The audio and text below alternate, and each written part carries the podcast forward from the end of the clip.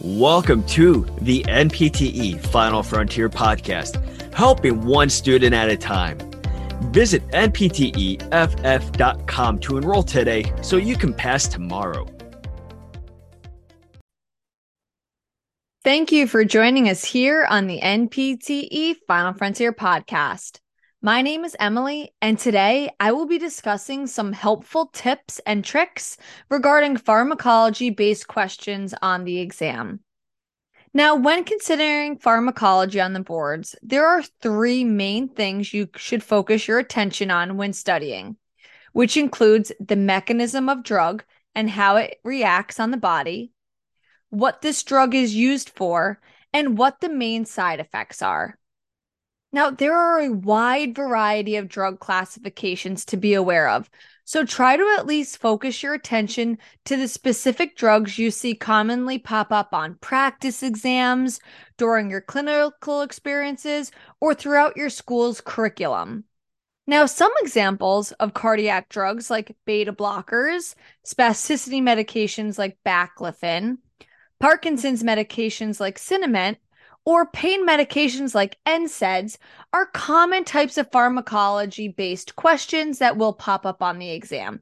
So, those are just a few examples. Now, let's dive into example a little bit more specifically. Now, when considering ACE inhibitors, they do exactly what their name says they do. They block or inhibit the angiotensin converting enzyme, which in return reduces blood pressure. Now, since this medication's purpose is to reduce blood pressure, it is used for patients with congestive heart failure or with hypertension. Now, there are often a large list of side effects that are present with each drug. So, the biggest thing you should take away are the main components that set this medication apart from others regarding side effects. So, for example, with hyperkalemia and a dry hacking cough, these are of note with ACE inhibitors. So these are a little bit more of those different side effects that set them apart, like I mentioned. So that is an example on how you should analyze these questions. This example we just discussed was ACE inhibitors. So we discussed what the mechanism of the medication is and how it reacts on the body, what the medication is used for, and what some common side effects seen are. And again, Try to look at the side effects that set this specific medication apart from others.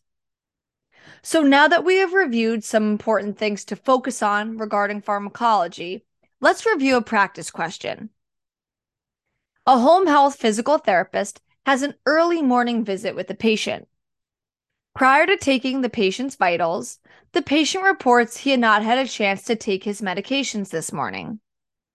The patient's vitals were as follows 132 over 92 millimeters per mercury regarding their blood pressure, 96% oxygen saturation, 72 beats per minute for their heart rate, and 98.2 degrees Fahrenheit for their temperature.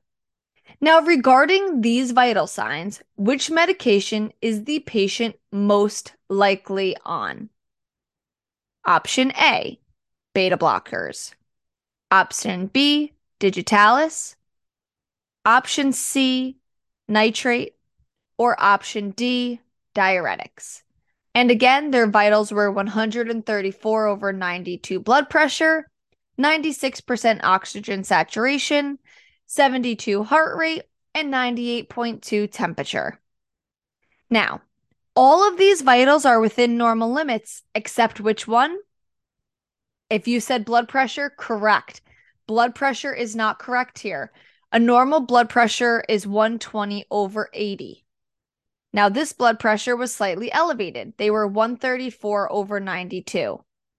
Now, which of these medications listed can help lower blood pressure? The option is option D, diuretics. Diuretics are used to increase urine output, which in return reduces blood pressure. Now, nitrates increase heart rate, while beta blockers and digitalis decrease heart rate. But again, heart rate was normal. It was blood pressure that we were looking at. which is why option D, diuretics, is the correct answer choice. Now, I hope you found this episode diving into some pharmacology recommendations helpful.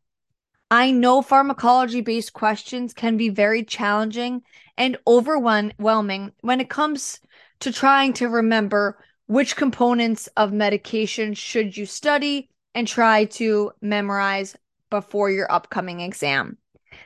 Now, remember these common tips and tricks regarding the mechanism of medication, what the medication is used for, and what some common side effects regarding that medication are.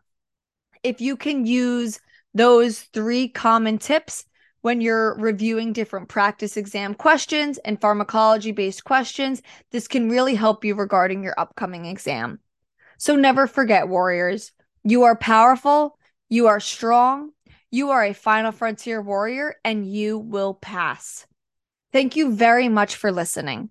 For more information on the NPTE Final Frontier, please visit npteff.com. You can check out all of our social media platforms such as Facebook, Instagram, Twitter, and TikTok. Till next time, have a great day and a powerful tomorrow.